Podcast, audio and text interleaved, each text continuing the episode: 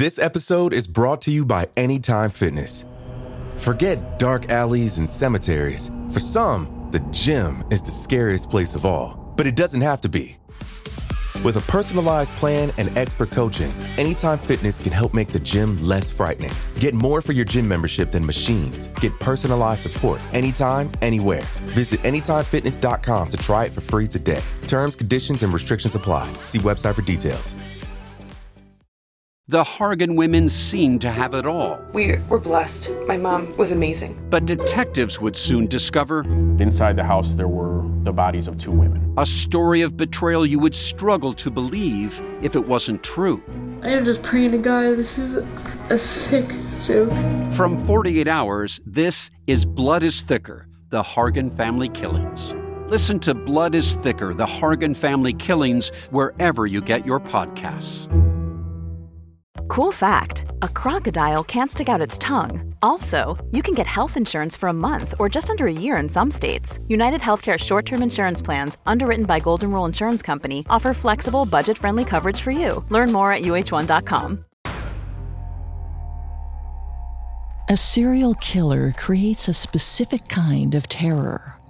Knowing that someone is out there, preying on the unsuspecting, fulfilling no motive beyond his own desire to kill, could make you think twice about leaving home. When a serial killer is at large, he could be anywhere around the corner of the street, behind the nearest tree, in the back seat of your own car. He's proven himself capable of killing and eager to kill again, and anyone could be his next victim. This was the mood in the city of San Francisco at the start of the 1970s, amidst a saga in which a hooded man stalked and killed innocent victims, leaving behind no clues as to his real identity. Fifty years later, no one has ever been arrested for the Zodiac killings. For all anyone knows, he could still be out there, carrying the memories of his dark deeds, waiting to relive his glory days and kill again.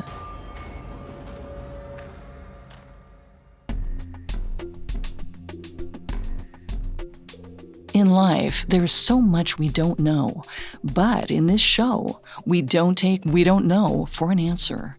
Every Thursday, we investigate the greatest mysteries of history and life on Earth. Welcome to Unexplained Mysteries, a Parcast original. I'm your host, Richard. And I'm your host, Molly. And today, we have with us our friends Greg and Vanessa, hosts of Parcast show Serial Killers. Hi, everyone. Thanks for having us. We asked Greg and Vanessa to join us again this week to provide some extra insight on one of the most notorious serial killer mysteries of all time. Thank you both for joining us. Of course. We're excited to continue our discussion of the Zodiac Killer. Last week, we covered the official crimes of the Zodiac Killer. In this episode, we're going to look at these unconfirmed murders and determine which, if any, were actually committed by the Zodiac Killer. We'll also look at the investigation into this enigmatic murderer and the factors that allowed him to kill five people and maim two more without leaving enough evidence to make an arrest. Finally, we'll look at the man Zodiac theorists consider the most likely suspect and examine the evidence pointing to him. This episode is part of Parcast's Summer of 69 event, July 22nd through August 9th. All your favorite Parcast shows are teaming up to commemorate the 50th anniversary of a landmark summer in American history, the summer of 1969. From the Manson murders to the moon landing, we're diving deep into the summer America hit a boiling point with 23 special episodes across 16 different Parcast originals. We'll be digging into the fallout of MLK's assassination, a wide reaching LSD cult, and rumors of a Kennedy family cover up. You can find these specials and more all on our new Parcast Presents feed on Spotify or anywhere you listen to podcasts. At Parcast, we're grateful for you, our listeners. You allow us to do what we love. Let us know how we're doing. Reach out on Facebook and Instagram at Parcast and Twitter at Parcast Network. Several of you have asked how to help us. If you enjoyed today's episode, the best way to help us is to leave a five star review wherever you're listening. It really does help.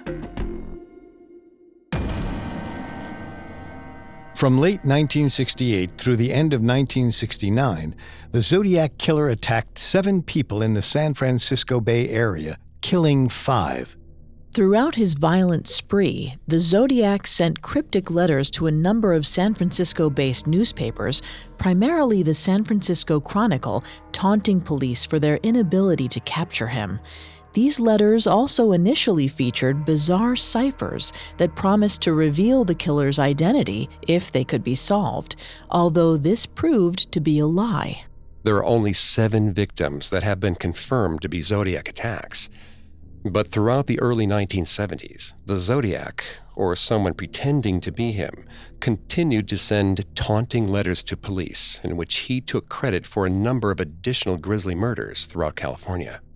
However, due to lack of concrete evidence, these murders have never been 100% confirmed as Zodiac attacks. There's a possibility that these were simply unsolved murders the Zodiac claimed credit for. In doing so, he muddled his own legacy, creating a grand mystery full of questions about what the Zodiac did and what he simply claimed to do. In one of the final letters that the Zodiac killer sent, he claimed to have killed a total of 37 people. But at least one victim got away. There's never a good time to be accosted by a stranger on the road especially when it's close to midnight and you're a pregnant woman alone, save for your 10 month old baby in the back seat. But that was the case for Kathleen Johns, a woman who is believed to have encountered the Zodiac killer and lived to tell about it. On the night of March 22, 1970, Kathleen was driving to visit a relative. She was seven months pregnant and with her 10 month old daughter. Just after 11, a car behind her began honking and flashing its lights at her. Kathleen tried to ignore the other driver, but he pulled up beside her in the adjacent lane. Through his passenger window, he yelled at Kathleen that her car's wheel was wobbling.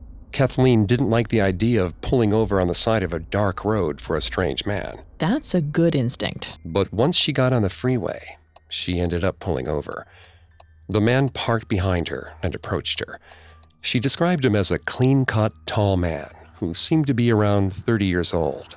The man told Kathleen that her left wheel was wobbling and offered to tighten her lug nuts. She consented. The man worked on the car, and then both parties got back in their cars and drove off. It seemed like Kathleen had just been the beneficiary of a Good Samaritan for a few seconds.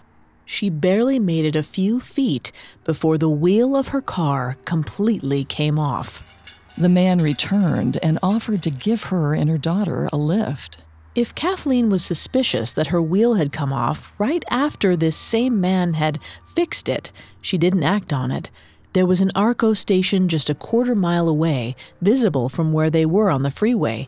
She bundled up her daughter and got in the car. The Arco station came and went. The man didn't stop. Now, the police reports and Kathleen's accounts of what happened in the car have varied, but here's an amalgamation of what is suspected to have occurred. Kathleen started to panic as soon as she realized the man wasn't stopping at the Arco station. She tried to be sly, asking him questions about himself, but he only responded with a cold promise that he was going to kill her. He sped up, going faster and faster, as Kathleen clutched her daughter to her chest and tried to think of a way out. Finally, after minutes of tense silence in the speeding car, the kidnapper slowed down. Kathleen saw that it may be her only chance. As the car approached an intersection, she pushed open the door and jumped out, cradling her daughter in her arms. The man went after her with a flashlight. Kathleen kept low to the ground in the dark fields near the highway, and eventually, the man gave up his search. After he was gone, Kathleen flagged down a passing car. She hitched a ride to a police station. Now, this is where the story ties in with the Zodiac mystery. In our last episode, we discussed the last confirmed Zodiac murder, Paul Stine, which had occurred in October of 1969. Police had compiled a rough sketch of the killer based on the witnesses who were around Stine's cab when he was murdered. Though over six months had passed, the rough sketch of the Zodiac's likeness was still on the wall of the police station where Kathleen went to report her abduction.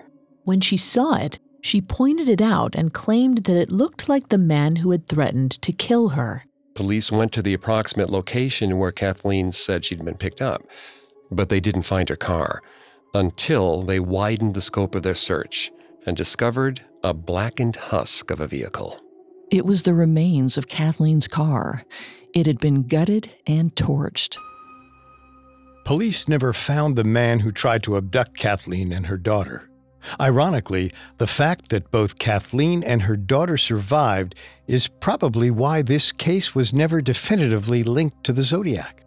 Additionally, the police reports from the initial responding officers and the San Francisco PD are inconsistent with certain details of the case, such as where Kathleen actually managed to escape. Furthermore, Kathleen's own story has changed in the years since the incident occurred. However, there was a Zodiac letter to the San Francisco Chronicle claiming credit for the abduction. July 24, 1970. Quote, this is the Zodiac speaking. I'm rather unhappy because you people will not wear some nice buttons. So I now have a little list, starting with the woman and her baby, that I gave a rather interesting ride for a couple of hours one evening, a few months back, that ended in my burning her car where I found them. The buttons are in reference to an earlier letter where the Zodiac requested the people of San Francisco wear buttons that displayed his signature symbol, the circle with a cross over it. He'd threatened to kill children if the buttons weren't worn. They weren't, but he never made good on his threat. Buttons aside, that seems like a fairly damning confession. So, why was Kathleen not considered among the confirmed victims? The most obvious reason is that there was no murder, nor was there a physical attack. The abductor threatened Kathleen and likely would have harmed her, but she escaped before that could happen. Kathleen didn't see a weapon, so there's no telling what the man was planning to do. The police report from the night of the abduction and Kathleen's later descriptions of the event don't entirely line up. There are discrepancies regarding where she was picked up and where she escaped. Recall that her burned out car wasn't found where she led police. It seemed at first that the man may have moved it before setting it on fire. But it also could be possible that Kathleen, shocked as she was, didn't remember a lot of the key details. Still, the letter seemed to be genuine as Kathleen's ordeal hadn't been covered by the local news, which meant that only the killer would know some of the details mentioned in the letter. All the evidence available would seem to indicate that she was an honest to God survivor of the Zodiac Killer. But could it be possible that the writer of the letters was getting his information some other way, from some source that only few had access to? Before we answer that, we must look into the first potential victim of the Zodiac Killer. Coming next, an eerily similar unsolved murder. This episode is brought to you by Anytime Fitness.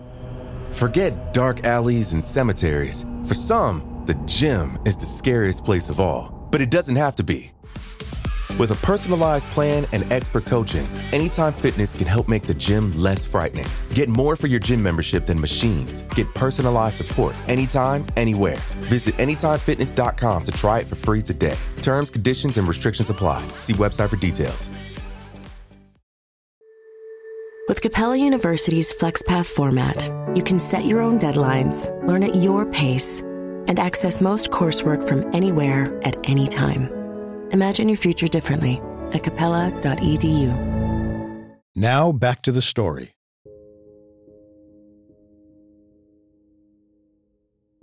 David Faraday and Betty Lou Jensen, both murdered December 20th, 1968, were the first two confirmed victims of the Zodiac. The detached precision with which they were killed definitely raised the question of whether or not the killer had murdered in the past.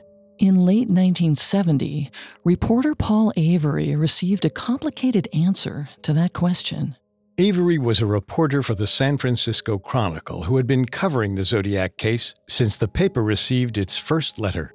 Avery had reason to be thinking about the Zodiac in October of 1970. Just a few days before Halloween, the Chronicle had received a greeting card addressed to Avery personally that said, among a barrage of bizarre drawings, Peekaboo, you are doomed. It seemed that the Zodiac was threatening Avery personally, though Avery never ended up as the victim of an attack. A few days later, Avery received an anonymous letter. The letter instructed him to look into a murder that had occurred in 1966 in Riverside, California. The victim's name was Cheri Jo Bates. The letter hadn't been signed by the Zodiac, but Avery wondered if it was from him, trying to claim a murder that police had overlooked. And rightfully so. Bates' murder occurred three years before the first official Zodiac murder, and 400 miles south. But Avery looked into it anyway. On the evening of October 30th, 1966, Bates went to the library. While inside, someone disabled the engine of her car. When she left later that evening and found that her car wouldn't start, she took up a stranger's offer to give her a ride. The stranger then drove her to a secluded spot, beat her, and stabbed her to death. Bates fought back, as evidenced by the broken wristwatch that was found at the scene. There was nothing at the scene to indicate who the killer might be, and no solid suspects. A month later, police received a letter taking credit for the murder. As the original Zodiac letters had done, this letter provided explicit details of the murder which lent it an air of authenticity. But interestingly, the first letter also gave something resembling a real motive, while the previous Zodiac letters had described bizarre theories about culling slaves for the afterlife. The Riverside letter frankly stated that the writer murdered Bates for brushing him off. This naturally raises the possibility that the killer knew Bates, which also may explain why she got into his car in the first place. Avery published an article in November of 1970 that explained the possible link between the Zodiac and the murder of Cheri Jo Bates. Five months later, in March of 1971, the Zodiac sent a letter to the Los Angeles Times, based much closer to Riverside, congratulating the police for uncovering his Riverside activity, but also warning them that there were many more bodies in that area. What can we make of this? The Zodiac seemed to confirm his connection to the murder, but only after nearly half a year had passed. Not that there's much use in trying to determine the reason behind his ramblings, but the behavior here seems odd. Did he really murder Cheri Jo Bates? Was she his first murder? Or could it be possible that by this point in history, the Zodiac had resolved to simply take credit for murders he had nothing to do with? Maybe even murders he knew to be unsolved. Is it possible he had access to this information because the Zodiac killer was really a police officer? There is a possibility, though it was never confirmed, that the Zodiac killer was able to claim credit for murders he didn't commit because he had inside information about unsolved killings. Let's consider some of the other cases that the Zodiac was suspected of being involved in or claimed to have had a hand in. On March 22, 1971, the Chronicle received a letter addressed to one Paul Avery. This letter was different from the others, which had all been handwritten. The March 1971 letter featured a collage of newspapers that included the phrases sought victim 12 and pass Lake Tahoe areas. The cryptic note was linked to Donna Lass, a nurse who had gone missing in September of 1970 near a Sierra club in Northern California, near the Nevada border. To this day, Donna Lass's body has never been found. An image included in the news collage was revealed to be a rendering of a condominium development that was being built at a time near where Lass disappeared. It is suspected that the killer might have buried her body somewhere in the construction site to ensure it would never be found. The last disappearance is something of a stretch, but investigators at the time didn't totally rule out the Zodiac killer, given that there were no other suspects. This, of course, leads us to the broader issues in any potential victims. Whenever a serial killer of the Zodiac's level of fame is at large, it's easy to attribute any unsolved murder in the area to him without any definite proof. Without a body to examine, it's impossible to compare Lass's likely murder to those of the confirmed Zodiac victims. She likely never would have been linked to the killer at all had he not sent the collage letter. Interestingly, there is one unsolved murder from earlier in the 1960s that the Zodiac never claimed credit for, yet it bears several damning similarities to his work. In June of 1963, three years before Cheri Jo Bates's murder and five and a half years before the first confirmed Zodiac killing, that of David Faraday and Betty Lou Jensen, a young couple was murdered on a beach in Santa Barbara County near Los Angeles. High school seniors Robert Domingos and Linda Edwards had traveled to a secluded part of the beach for a senior skip day. The reconstruction of the crime scene concluded that the teens had been approached by an assailant armed with a gun that was likely a 22 caliber rifle. He tried to force Edwards to tie Domingos up, but both victims tried to flee. The killer shot Domingos 11 times and Edwards 8 times before dragging their bodies to a nearby shack and attempting, unsuccessfully, to burn the shack and their corpses. Nine years later, in 1972, the Vallejo Times Herald ran a story about the still unsolved murder of Domingos and Edwards and proposed that it may have been an early attack by the Zodiac Killer.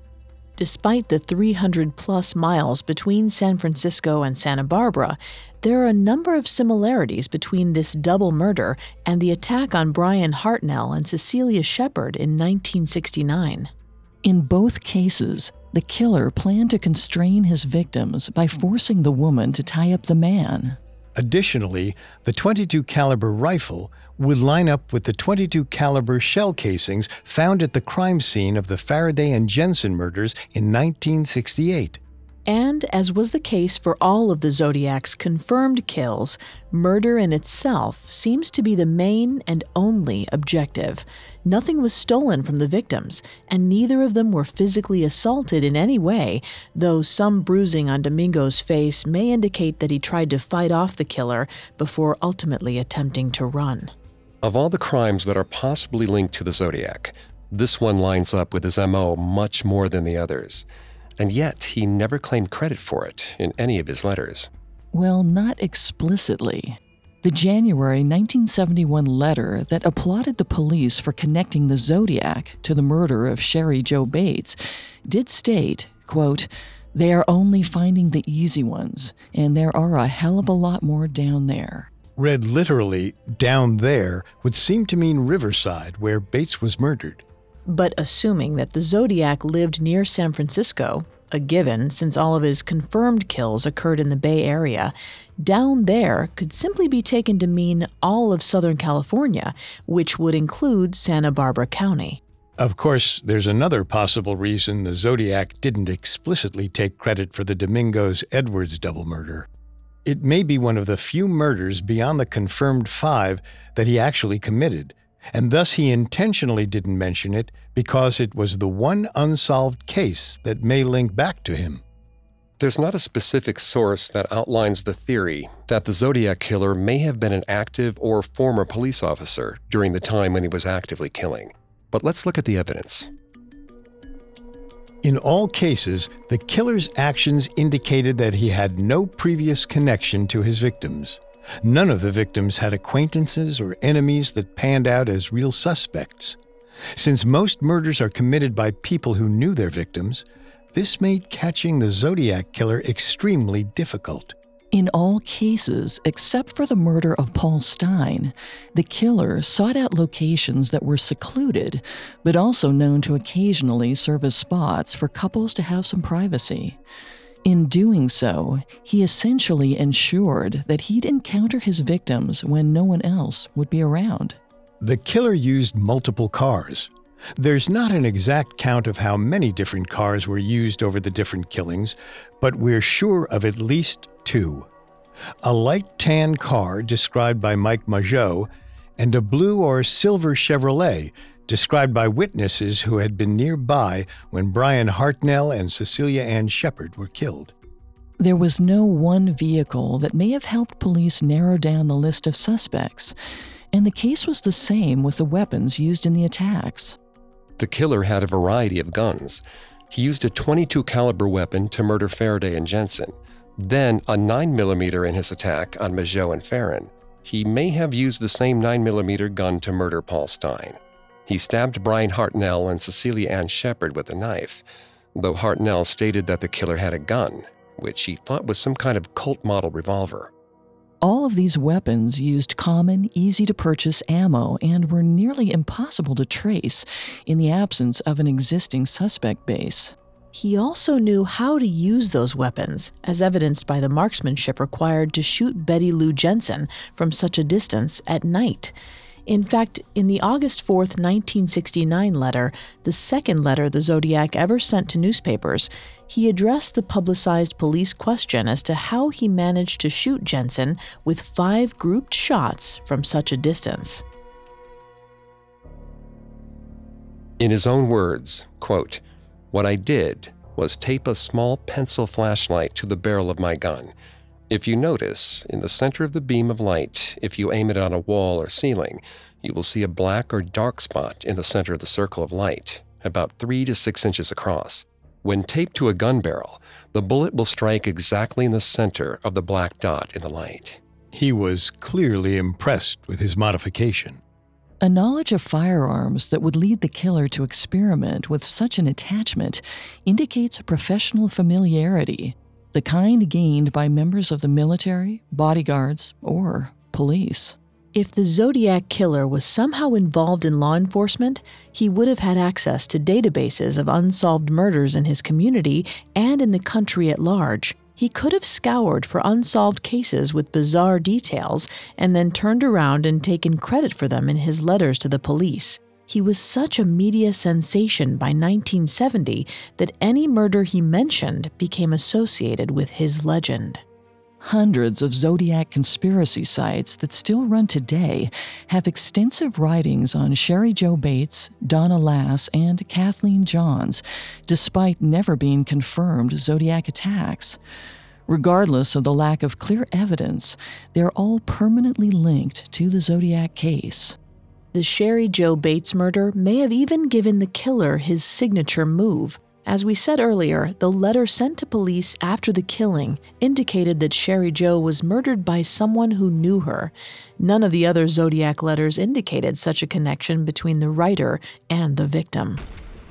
It's a stretch, but it's possible that the killer knew of the letter from Cheri Jo's case file and repurposed the letter method to gain his own sense of infamy. The disputed cases certainly muddled the investigation into the Zodiac Killer. And if he really was law enforcement, the lack of suspects may be due to a certain reluctance for the police to investigate one of their own. But without any real evidence, this all amounts to little more than speculation, as do many of the frustrating aspects of this case. And it's not like the police never had a single serious suspect. In fact, the only man that was ever served with a warrant on suspicion of being the Zodiac is someone many believe may have been the killer after all. Up next, we'll discuss the man considered by many to be the Zodiac, Arthur Leigh Allen. Hey, it's Kaley Cuoco for Priceline. Ready to go to your happy place for a happy price? Well, why didn't you say so? Just download the Priceline app right now and save up to 60% on hotels. So, whether it's Cousin Kevin's Kazoo concert in Kansas City, go Kevin, or Becky's Bachelorette Bash in Bermuda, you never have to miss a trip ever again. So, download the Priceline app today. Your savings are waiting. Go to your happy place for a happy price. Go to your happy price, Priceline. This episode is brought to you by Etsy. Sound the gifting panic alarm. You need to get an amazing gift. Wait, no, the perfect gift. Relax. Now you can use gift mode on Etsy. Gift mode on Etsy takes the stress out of gifting, so you can find the perfect item for anyone and any occasion. It's easy. Just tap or click gift mode on your Etsy app or Etsy.com. Then answer a few short questions about who you're shopping for and what they like. And gift mode instantly gives you curated gift ideas based on hundreds of personas. Now it's simple to find gifts made by independent sellers for all the people in your life. So whether you need a housewarming gift for the new homeowner or a birthday present for the pickleballer, Gift Mode has you covered. Need to find the perfect gift? Don't panic. Try Gift Mode on Etsy now. Now back to the story.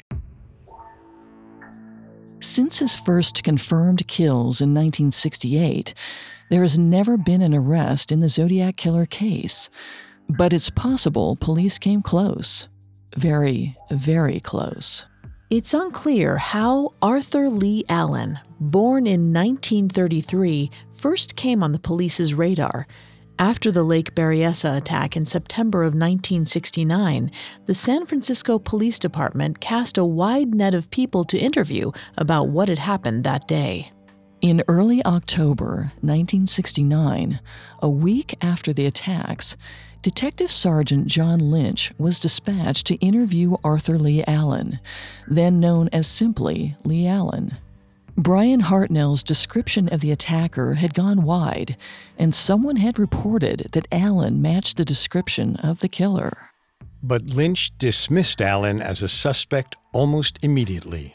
Remember, the Zodiac had worn a hood when he attacked Hartnell and Shepard, so the only physical description they could provide was that he was a young man on the heavier side. But Mike Mageau had described him as having curly hair. Allen was a big man and approximately the right age, but he was balding in 1969, so Lynch rooted Allen out as a suspect. Plus, Allen had an alibi. He'd been scuba diving the day before the attack, spent the night on the lake shore, and returned home at around the time that the attack had occurred. Police didn't make much note of the fact that 18 days after Allen was interviewed, his neighbor, who backed up his alibi, died of heart failure. Allen came back onto the police's radar in 1971 based on the statement given by Don Cheney. Cheney was a friend of Allen's, and his statement was, well, incredibly damning. Actually, Cheney's statement is the key piece of evidence that people point to when discussing the likelihood that Allen really was the Zodiac. According to Cheney, he and Allen once had a conversation wherein the topic of murder came up. Allen allegedly claimed that it would be incredibly easy to get away with murder with a little advanced planning. He would go to lovers' lanes and seek out secluded couples. He'd use a common revolver that would be difficult to trace. To emphasize the ease with which Allen thought he could pull off the murders, he also said he would send taunting letters to the police to mock them for not being able to catch him. According to Cheney, Allen then motioned to the Zodiac brand wristwatch he wore and said that he would take on the name Zodiac. In this conversation, Allen also allegedly spoke about how easy it would be to shoot out the tires of a school bus and gun down the children as they exited something the Zodiac explicitly threatened to do in one of his later letters. After speaking with Cheney, police obtained a warrant for Allen's home. Allen wasn't living in the best circumstances in 1971. He'd been an elementary school teacher for most of the 1960s, but was fired in 1968 due to a repeated pattern of sexual misconduct with and harassment of students. When police visited him again, he was living in a broken down trailer. According to one account, inside the trailer was a substantial collection of masochistic pornography. Police had Allen write out a series of words and phrases so that they could compare his writing to the known zodiac letters. They realized, as Allen wrote, that he was ambidextrous, which naturally would make matching the zodiac handwriting a difficult affair. The Zodiac could have written every word in a different hand to throw investigators off. Regardless, the detectives compared the letters and determined at the time that Allen couldn't be the writer of the Zodiac letters. The handwriting didn't line up. In 1972, Allen was arrested for molesting a 12 year old and went to jail for two years. Some looked to his status as a sex offender as proof that he wasn't the Zodiac. As we've said, none of the Zodiac's victims were known to have been assaulted. However, one recurring note in the years and years of psychological profiles police compiled on the Zodiac indicated that he was likely driven by some kind of need for sexual gratification tied to the murders. The key piece of evidence here were the two double attacks in 1969. In the Ferrin Mageau attack and the Hartnell Shepard attack, the killer became so preoccupied with killing the woman that he failed to ensure that the man was actually dead. This indicated a kind of fixated hatred toward women. Though the victims were never assaulted, the focus on the women indicated a certain kind of sexual gratification that came from killing. Still, it's odd that a man who method killed five people without ever being caught would end up going to jail for a different graphic crime. Allen came back onto the police's radar a number of times over the next 20 years, though each time a new development seemed to exonerate him. The biggest physical evidence against Allen's identity as the Zodiac came from the palm print. Recall from our last episode that after the attacks on Bryan and Cecelia, the Vallejo Police Department received a call from an unidentified caller at a payphone just blocks away. After police traced the call to the payphone, they were able to pull a palm print off of the phone. The print didn't match Allen's. Allen died in 1992. Sometime after that, police were able to compare the DNA of his that they had on file with DNA recovered from the stamps on the original Zodiac letters. Again, there was no match. However, Robert Graysmith, a political cartoonist for the San Francisco Chronicle, who became obsessed with the Zodiac case and ultimately wrote two definitive books on the subject, has posited that neither of the DNA tests can be considered conclusive. And Graysmith today is considered to be one of the foremost authorities on the Zodiac killer, so his theories go a long way. Storage of potential DNA evidence wasn't exactly secure in the 1970s, and Graysmith proposes that both samples could have easily been contaminated. Graysmith may be the world's foremost authority on the Zodiac, and to this day he contends that Arthur Leigh Allen was the Zodiac killer. As every year passes, it becomes more likely that we will only ever know the Zodiac killer by his legacy and his name that he gave himself. And his legacy has cast a dark shadow across the country in the 50 years since he operated. Beyond inspiring numerous crime movies and novels, all lifted from the bizarre Zodiac legend, the most notable being Dirty Harry, the Zodiac also inspired at least one direct copycat killer. From 1990 to 1993, a man named Heriberto Seda attacked eight people, killing three of them. He wrote taunting letters to the police that featured codes which, when cracked, revealed that Seda was killing people based on their actual zodiac signs. Before he was caught, it was suspected that Seda may have been the original Zodiac, returned after more than a decade of silence. Seda was finally caught in 1996 after a domestic disturbance. Once he was identified as the killer, it became evident that he couldn't have been the first Zodiac since he was born in 1967. Seda is the most famous case to take inspiration from the Zodiac Killer, and as long as the mystery remains unsolved, it seems unlikely he'll be the last. So, what can we make of all this? A mystery with this level of fame and five decades of theories behind it provides a lot of information to sort through. While Arthur Leigh Allen certainly seems like the most likely suspect that we know of, it's incredibly damning that he was never outright arrested or convicted for the crimes. But the 2007 movie Zodiac, based on one of Robert Graysmith's books on the subject, named Allen as the killer, fairly explicitly. And it seems that Allen will be the prime suspect in the eyes of the public, so long as people continue to take interest in the Zodiac case.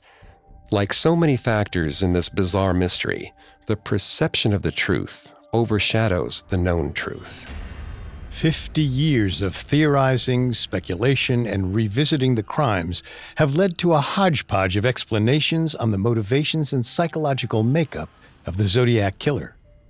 Obviously, he was driven to kill. But there was another compulsion, one that is the main reason we're discussing him today. The Zodiac Killer wanted to be famous, and in that, he succeeded.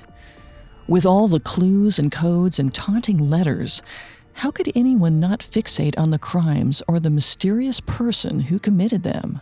It's entirely possible that most of the Zodiac's behavior, the letters, the codes, the executioner's costume, were all shrewd ploys intended to craft a character who would live on in the cultural consciousness long after the killer himself had perished. And if that's the case, the strategy worked.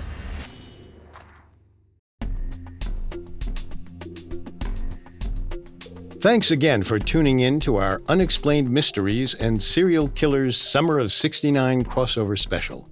If you enjoyed this episode, check out Parcast's continued retrospective into the summer of 69. From July 22nd through August 9th, the summer of 69 will feature 23 special episodes across 16 different podcasts, covering everything from Vietnam War protests to the Zodiac Killer. We'll be back with new episodes of Serial Killers and Unexplained Mysteries next week. If you're interested in learning more about the summer of 69, be sure to check out our new Parcast Presents feed on Spotify or anywhere you listen to podcasts. Several of you have asked how to help us. If you enjoy the show, the best way to help us is to leave a five star review. And don't forget to follow us on Facebook and Instagram at Parcast and Twitter at Parcast Network. See you next Thursday. Have a killer week. And remember, never take we don't know for an answer. Unexplained Mysteries and Serial Killers were created by Max Cutler, are a production of Cutler Media, and are part of the Parcast network. They're produced by Max and Ron Cutler, sound designed by Carrie Murphy, with production assistance by Ron Shapiro and Paul Liebeskind. Additional production assistance by Maggie Admire and Carly Madden. This episode was written by Colin McLaughlin and stars Molly Brandenburg, Greg Polcyn, Vanessa Richardson, and Richard Rosner.